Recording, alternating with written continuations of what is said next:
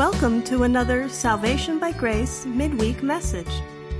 Salvation by Grace is the teaching ministry of Grace Christian Assembly, a Sovereign Grace Fellowship in Smyrna, Tennessee. You'll find us on the internet at salvation by grace dot org.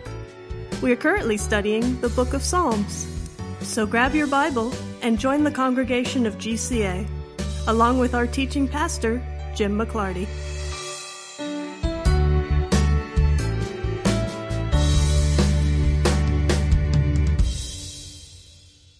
Well, good evening to all of you. Glad to see you all here tonight. Glad to see everybody sitting toward the front of the room, with the exception of my son. This is as far as I'm going. You'll have to drag me. Just refuses to get close to me. That's parenting right there. That's... Tonight we are in Psalm three. Psalm three is like a play in three acts.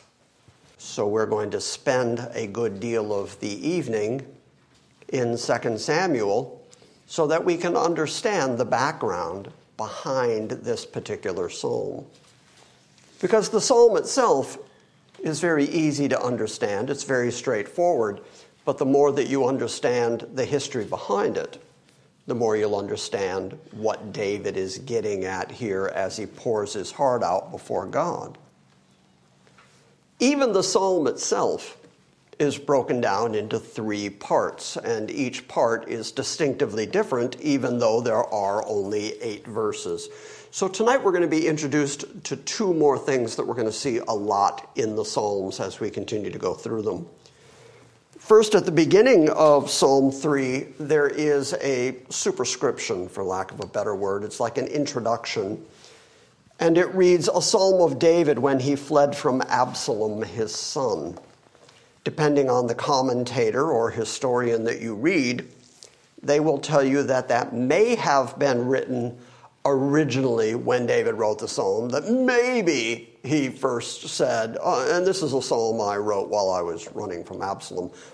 More than likely, it was added by the priests and Ezra, who were collecting these psalms into a book, and that as they were sorting through them and determining their historicity, that they would add these little notes for clarity so that we would understand how these particular psalms came about.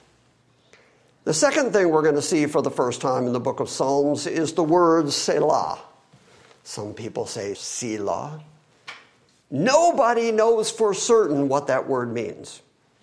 And in fact, you can read, again, commentators who will tell you that it's a musical marking, that this psalm was meant to have musical accompaniment, and so that it would be read or sung, not sung with a melody, but recited by a group of people, and that there'd be musical accompaniment, and that the Selah word would mean, and now there's a crescendo, or now there's a break in the music, or now there's a break in the actual recitation, and the music takes over. Nobody knows, but what we do know for sure is that it's meant to create a stopping point as you read through the psalm. It's a point of emphasis where something takes place. There's either a stopping of the music, or a buildup of music, or a crescendo of music, or maybe it has nothing to do with music at all. The very common explanation of the word is that it means pause for a moment and consider what you just read. I heard one pastor simplify that as, think about that. So that as you're reading through the psalm, you just don't hear it as simplistic poetry. The writer, David, is taking time to say, this was my situation. Now ponder that, think about that, because that will actually help you to understand what comes after it. Now, the three parts of this psalm are, David is on the run from Absalom. He's out of Jerusalem, and Absalom has taken the throne of Israel from his father David. But then the next portion of the psalm says that even as David was on the run, he learned to trust God. And as we read through Second Samuel, we're going to see, not the whole book. I'm not going to read through the whole book of Second Samuel, but as we're recounting the story out of Second Samuel, you're going to see how David recognizes that it is God in his sovereignty who has brought him to this point, and that he's being brought down on purpose by God. It is teaching him something. And then he says, think of that. And then the end of the psalm is David recognizing that in all ways, in all things, any restoration, because he is ultimately restored to his throne, any restoration, here it is translated as salvation, is a direct result of God, that only God can bring about restoration and salvation. So those are what I referred to as the three acts of the play, and those three acts are actually represented in the story in Second Samuel. That is the course of the story.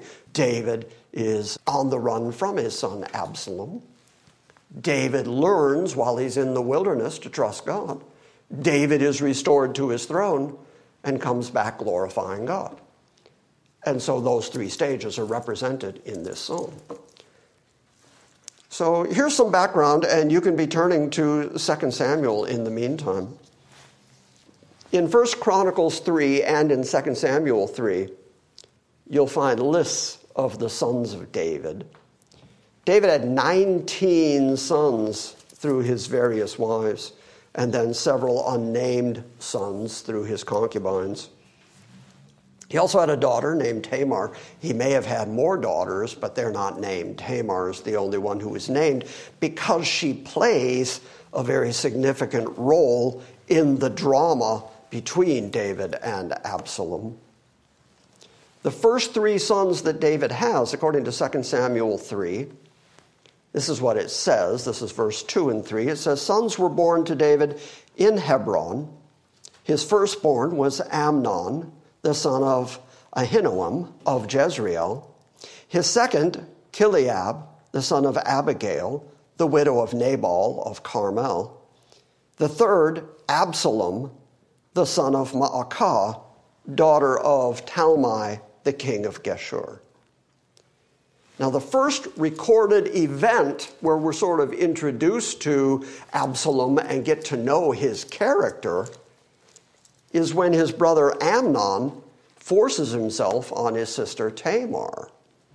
It's a really bad situation. So when Absalom hears about what had happened, Absalom invites Amnon to his house, ostensibly for a party, and then during the festivities, in the presence of David's other sons, Absalom has his servants kill Amnon.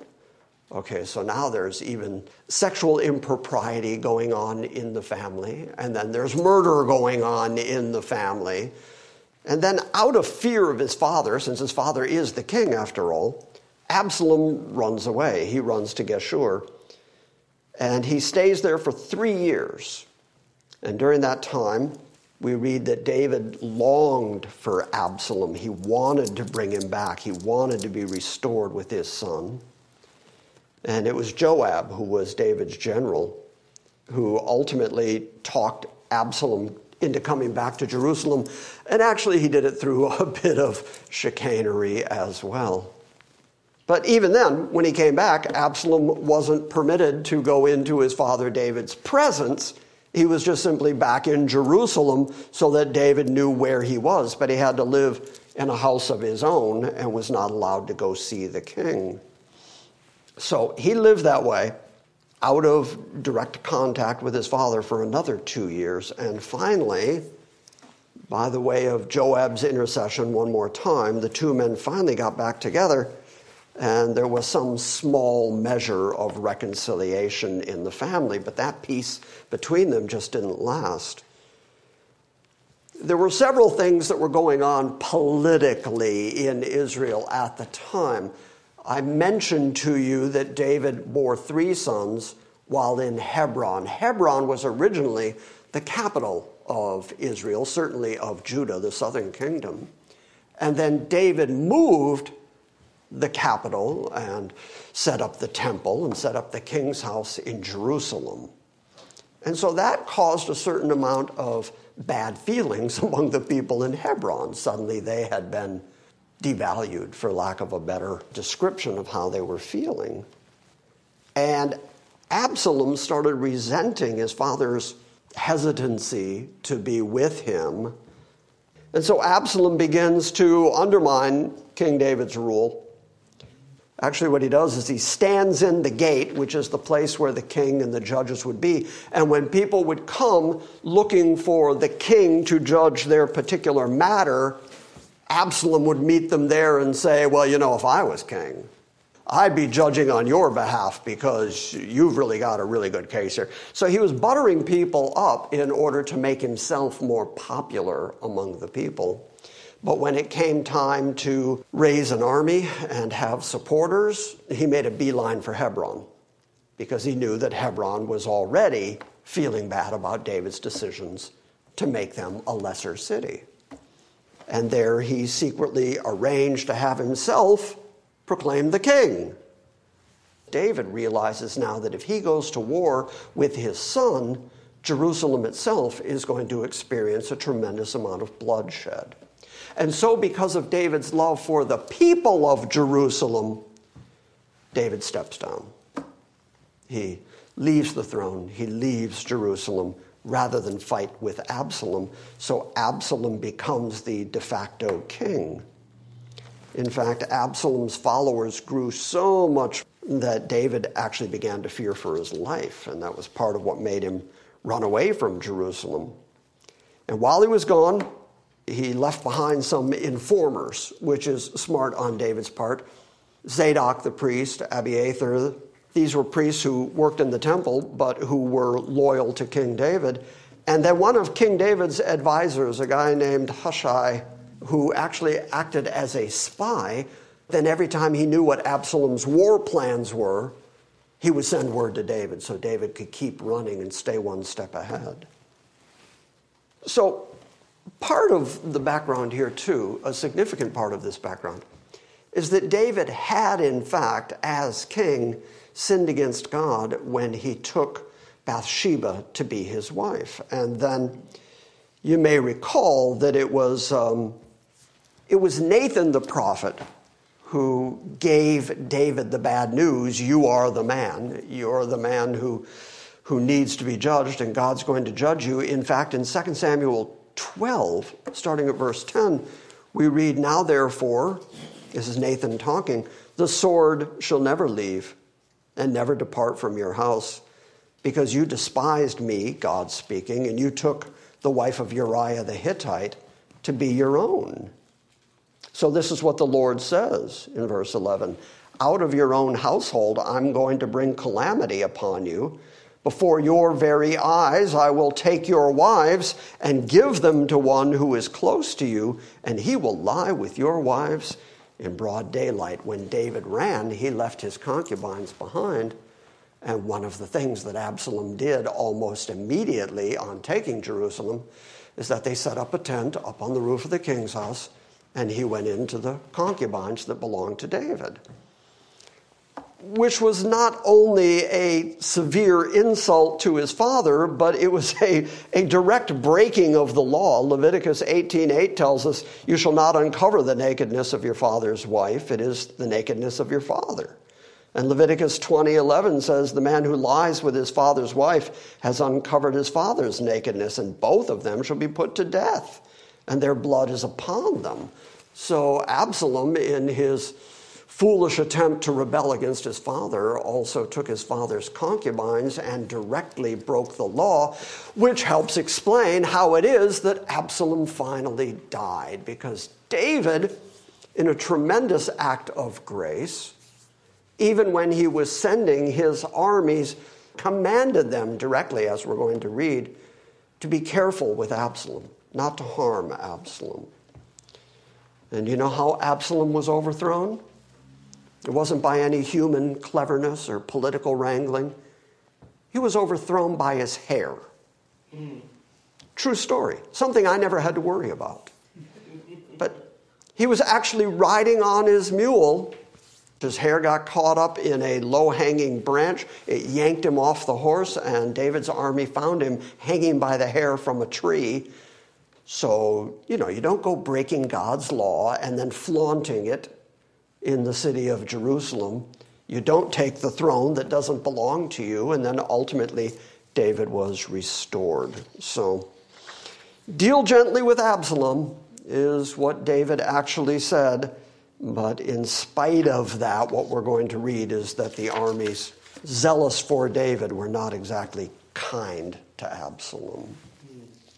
David ends up mourning deeply over his son, so much so that it affected the morale of his whole army. His grief was so great that the victory over Absalom just started to seem hollow to him. And when it was time to return to Jerusalem, they ended up returning in, in mourning and in shame rather than going back triumphantly the way that the armies expected. You know, we're going to roll into Jerusalem like the conquering heroes. And instead they came back mourning over the fact that David was so deeply hurt by what had happened to his son. Okay, so let, let's read some of that out of Second Samuel. We're going to start in chapter fifteen, and that will tell us about David actually on the run. Second Samuel fifteen. Now it came about after this that Absalom provided for himself a chariot and horses and fifty men as runners before him. And Absalom used to rise early and stand beside the way to the gate. And it happened that when any man had a suit, a lawsuit, and would come to the king for judgment, Absalom would call to him and say, "From what city are you?" And then he would say, "Your servant is from one of the tribes of Israel." And then Absalom would say to him, "See, your claims are good and right, but no man listens to you on the part of the king." So he's undermining King David and saying, you know, if I was king, you'd be getting some justice because your cause is a good cause. Verse five, and it happened that when a man came near to prostrate himself before Absalom, he would put out his hand and take hold of him and kiss him. And in this manner, Absalom dealt with all Israel who came to the king for judgment. So Absalom stole away the hearts of the men of Israel. When people would come and prostrate themselves before him, after all, he's the son of the king, he would bow and kiss them. You could see that he was just flattering people and winning the hearts of the people. Now it came about, says verse seven, now it came about at the end of forty years that Absalom said to the king, "Please let me go and pay my vow, which I have vowed to the Lord in Hebron. For your servant vowed a vow while I was living in Geshur in Aram, saying, 'If the Lord shall indeed bring me back to Jerusalem, then I will serve the Lord.' And the king said to him, 'Go in peace.' So then he arose and he went to Hebron. But Absalom sent spies throughout the tribes of Israel, saying, 'As soon as you hear the sound of the trumpet, then you shall say, Absalom is king in Hebron.'" Hebron's the ancient capital of Israel. David is in that new city, Jerusalem, and has set up the capital there. So now he is setting up an alternative kingship by declaring himself to be king in Hebron. Verse eleven, then two hundred men went with Absalom from Jerusalem, who were invited, and they went innocently, and they didn't know anything about this. And Absalom sent for Ahithophel, the Gilonite, David's counselor, from the city of Gilo. And while he was offering the sacrifices, the conspiracy was strong, for the people increased continually with Absalom. And then a messenger came to David saying, "The hearts of the men of Israel are with Absalom." And David said to his servants who were with him in Jerusalem, "Arise and let us flee, for otherwise none of us shall escape from Absalom. Go in haste, lest he overtake us quickly and bring down calamity on us and strike the city with the edge of the sword." And then the king's servants said to the king, "Behold, your servants are ready to do whatever my lord the king chooses." So the king went out and all his household with him, but the king left ten concubines to keep the house. And the king went out, and all the people with him, and they stopped at the last house. And all his servants passed on before him, and all the Cherethites, and all the Pelethites, and all the Gittites, six hundred men who had come with him from Gath, passed on before the king. And then the king said to Ittai the Gittite, "Why will you also go with us? Return and remain with the king, for you are a foreigner and also an exile. So return to your own place. You only came here yesterday, and shall I today make you wander with us, while I go where I will? Return, go back to your brothers. Mercy and truth be with you."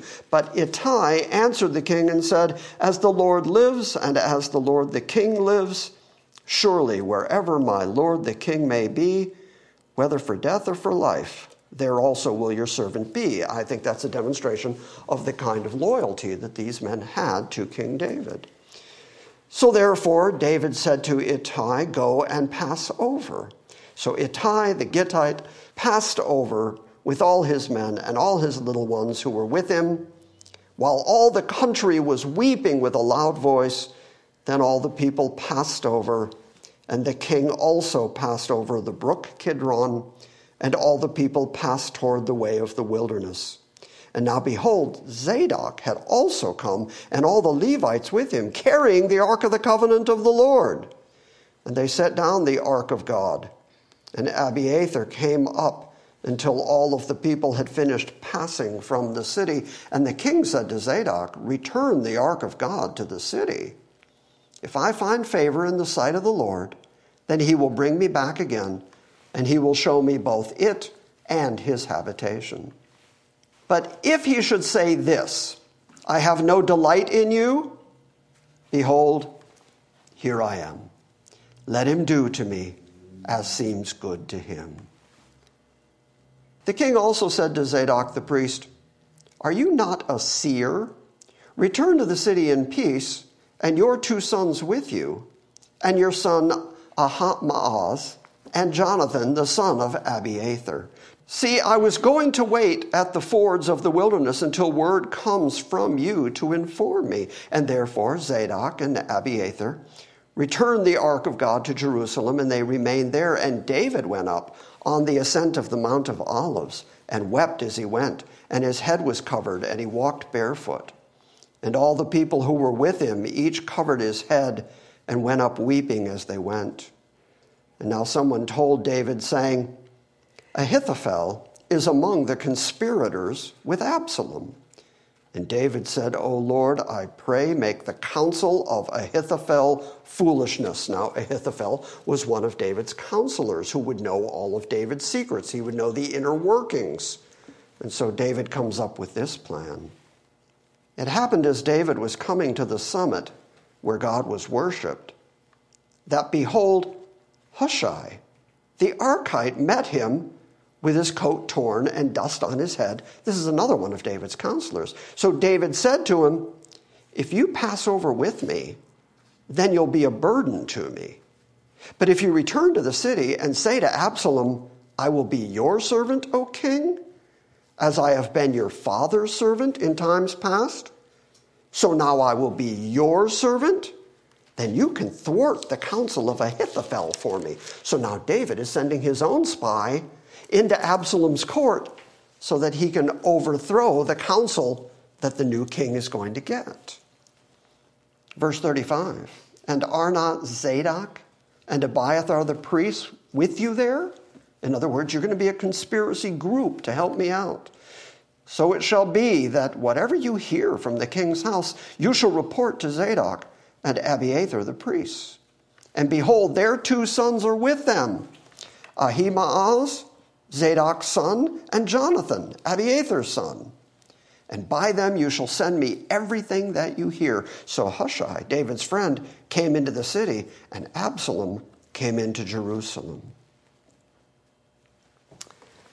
The next chapter, let's start reading at verse fifteen, because this is necessary to understand. In fact, this is kind of introducing the next section of Psalm three, because this is now David in the wilderness, on the run from Absalom, and this guy decides to start cursing him and throwing rocks at him, a guy named Shimei.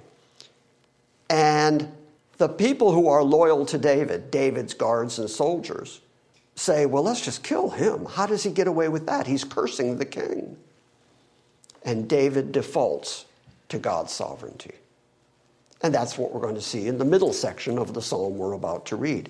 This, by the way, is all introduction. You all know that, right?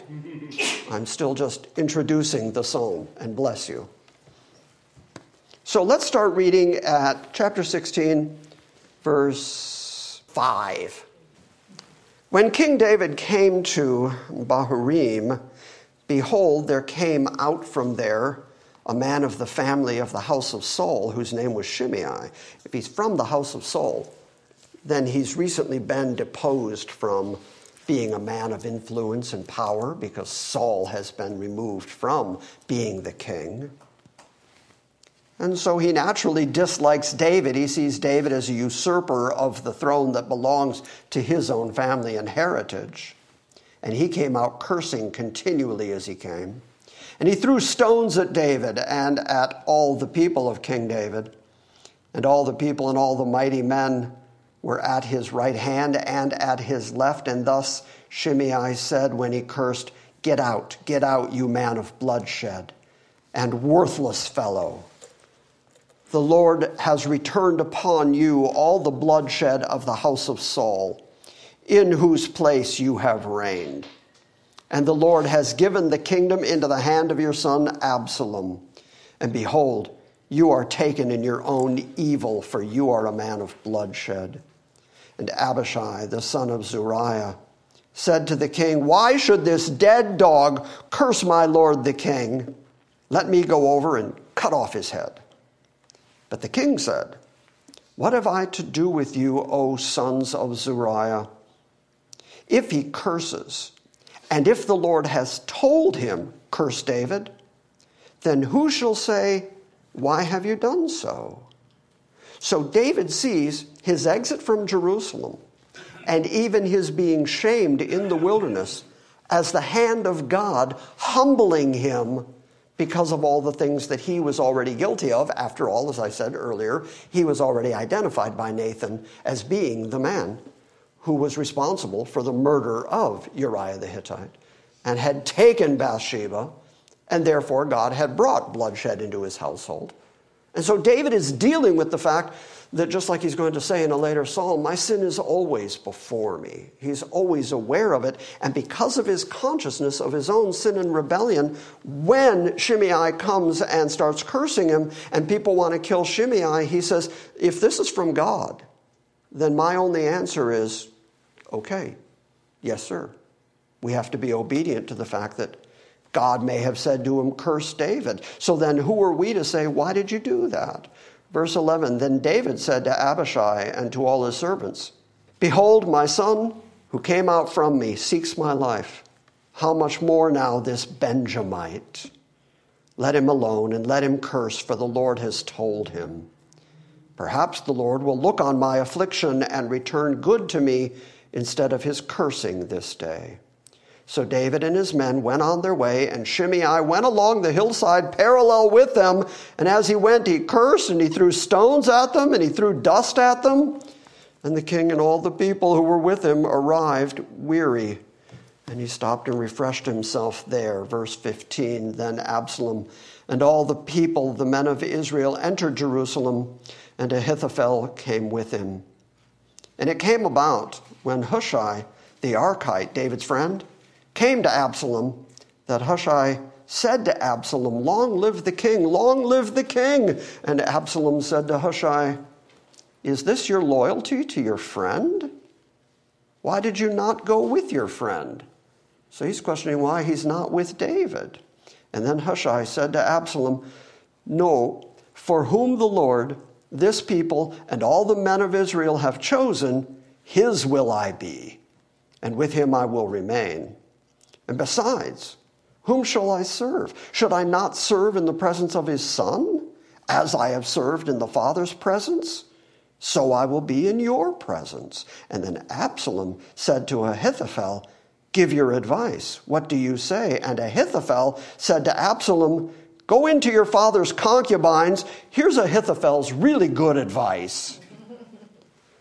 Go into your father's concubines, whom he has left to keep the house. And then all Israel will hear that you have made yourself odious to your father, and the hands of all who are with you will be strengthened. So they pitched a tent for Absalom on the roof, and Absalom went into his father's concubines in the sight of all Israel.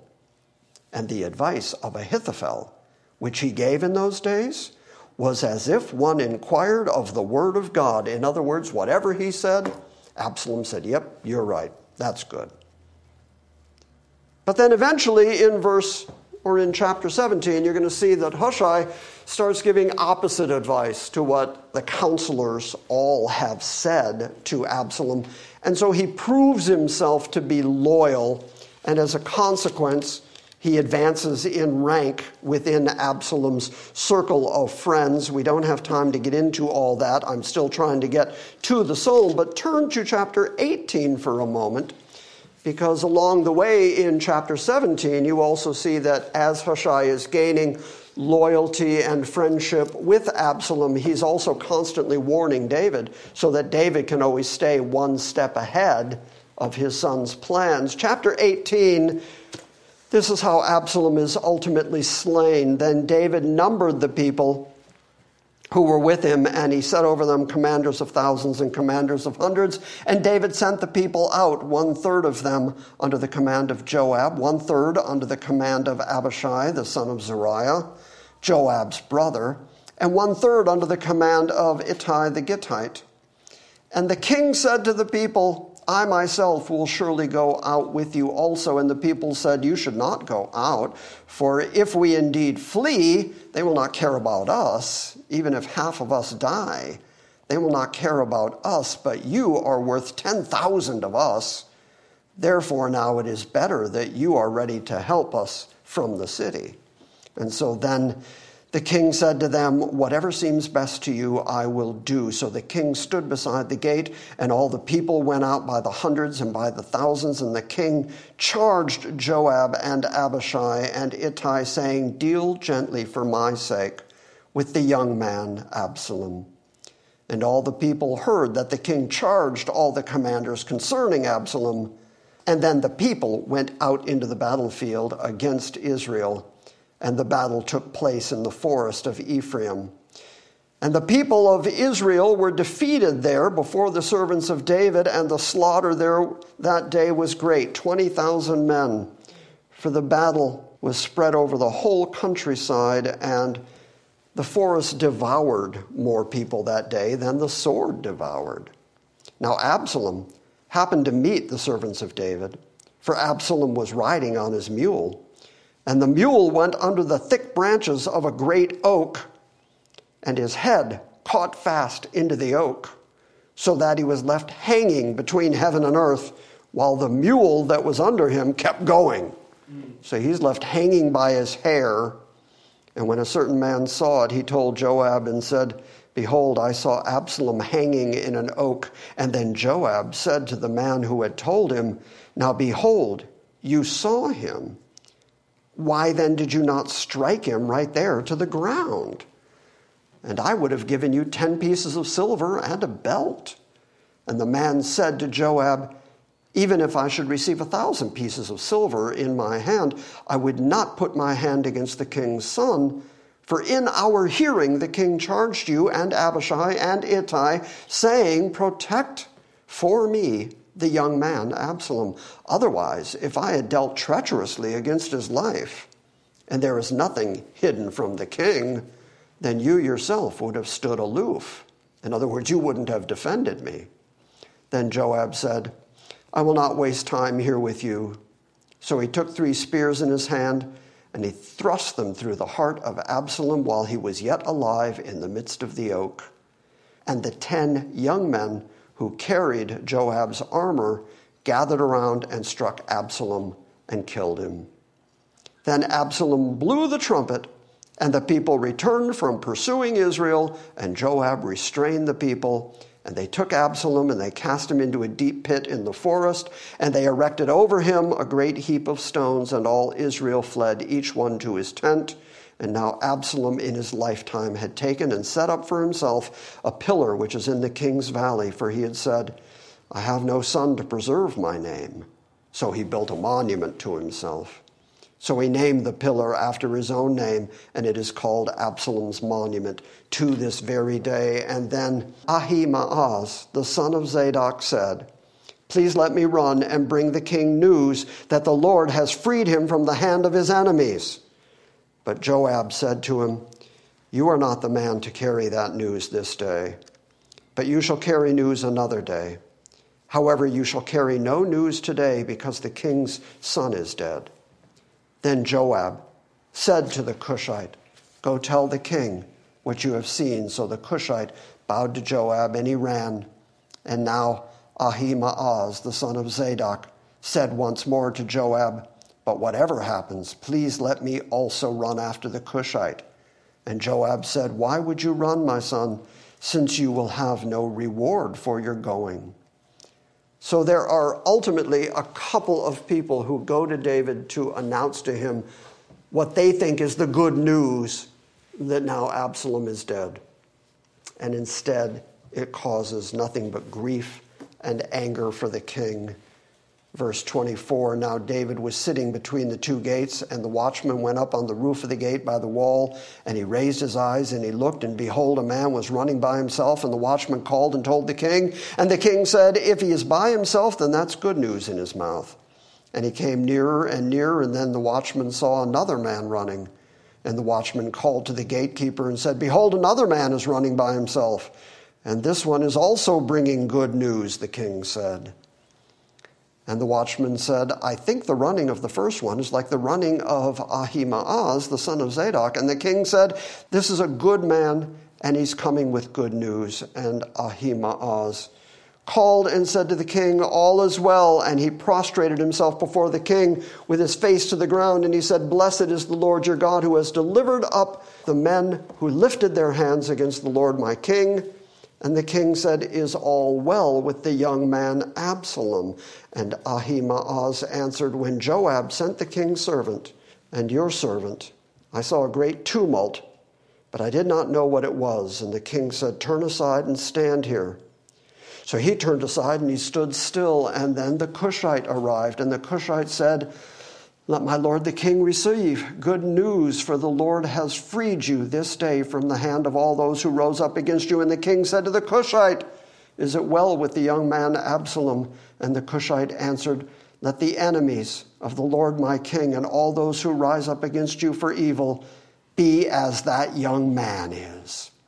And the king was deeply moved, and he went up to the chamber over the gate, and he wept. And thus he said as he walked, O my son Absalom, my son Absalom, would that I had died instead of you, O Absalom, my son, my son.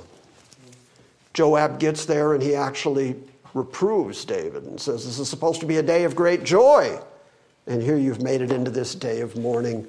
And then David, in chapter nineteen, is restored as king. Turn to Psalm three. That is the background to Psalm three. And it won't take us long to get through Psalm three now. Psalm three, verse one says, this is as David is fleeing from Absalom, getting ready and departing Jerusalem, going out into the wilderness. O Lord, how my adversaries have increased, and many are rising up against me. Many are saying of my soul, the word soul there means of my life, of the very fact that I am living right now.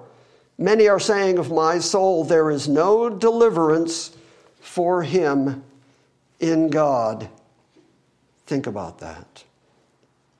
Now, this word deliverance there is the exact same word that's later going to be translated as salvation. It technically means life here on earth. This is not talking about eternal salvation.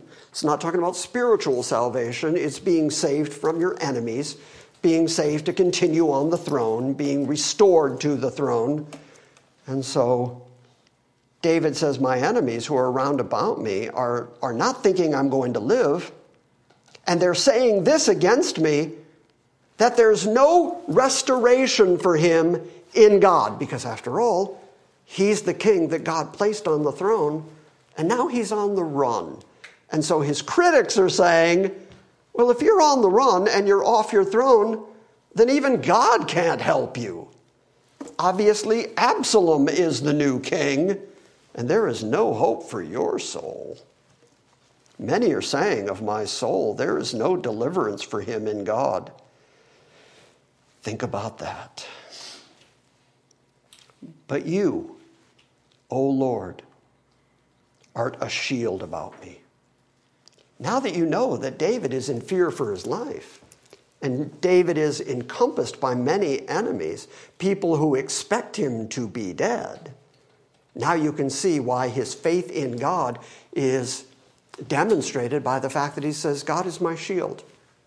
God's my protector. My enemies can't get to me as long as God is determined to preserve me. Which is why, when we read in Second Samuel, King David, as he was leaving, said, if this is what God wants for me, then there's no way to change that. Maybe I'll be restored, maybe he'll bring me back, but whatever God is determined to do with me, that's what he's going to do, and my only response can be, this is what God wills to do. But you, O Lord, are a shield around me, my glory, and you are the one who lifts my head.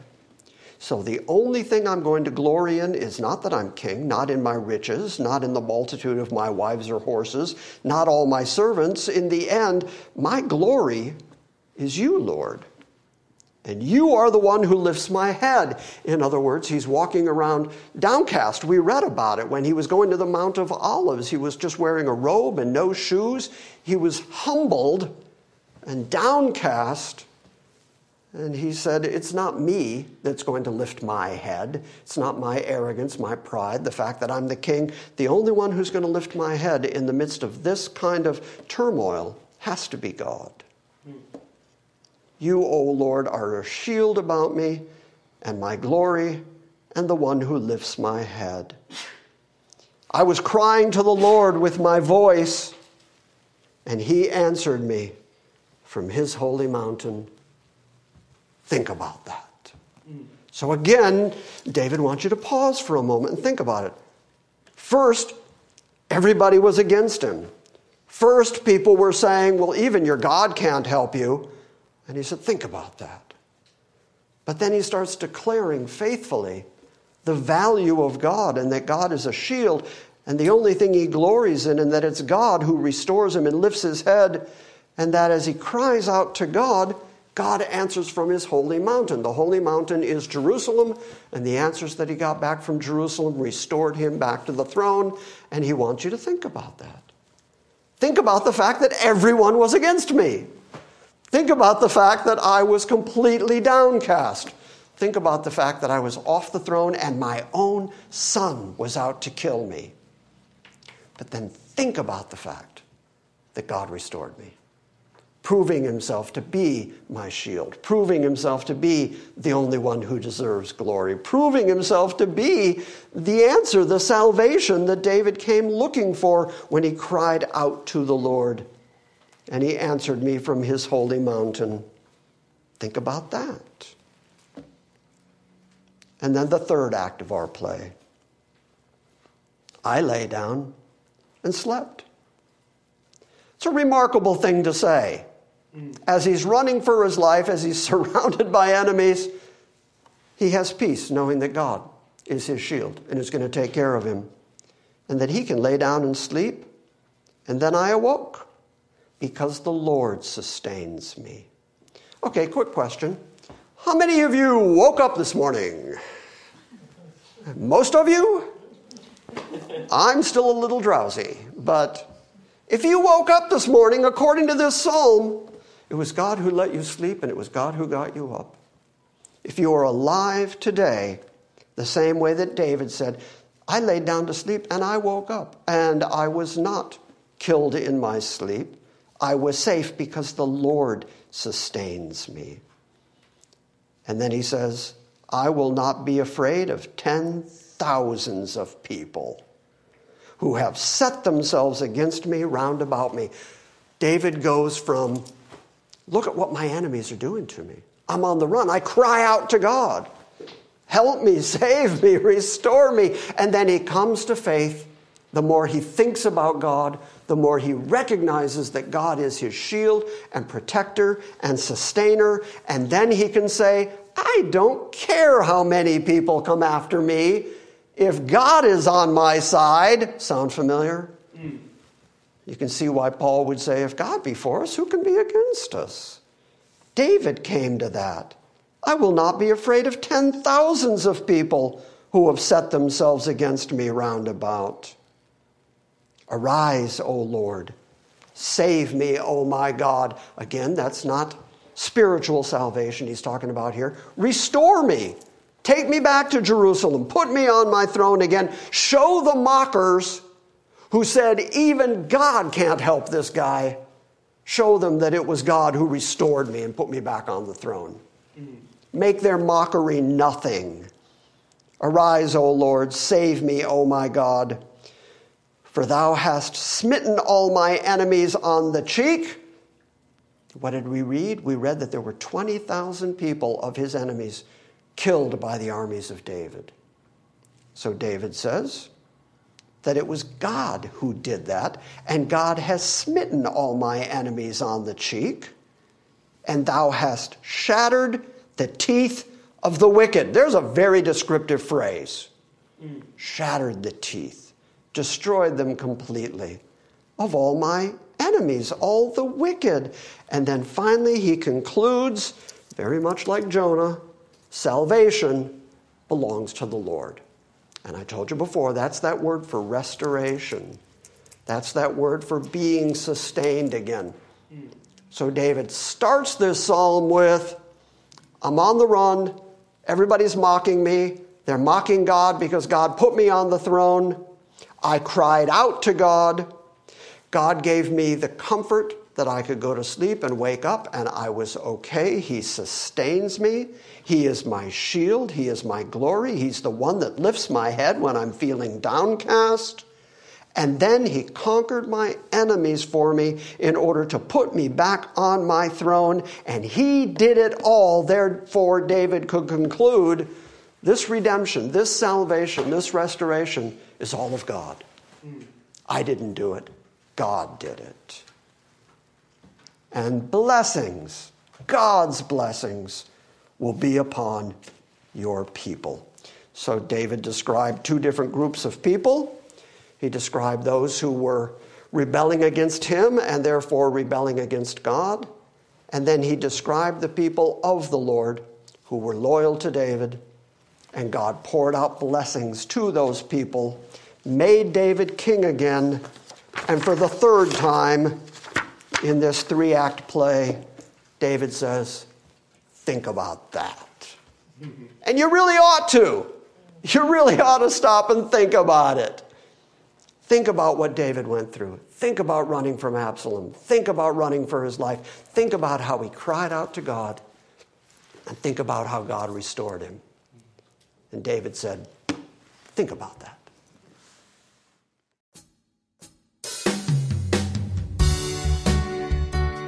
Thank you for listening to this week's Salvation by Grace midweek message. We encourage you to visit our website at salvation by grace dot org for books, Q and A's, and our ever-expanding archive of audio sermons. And we invite you to join us next time when we gather around the Word and study the sovereign grace of God.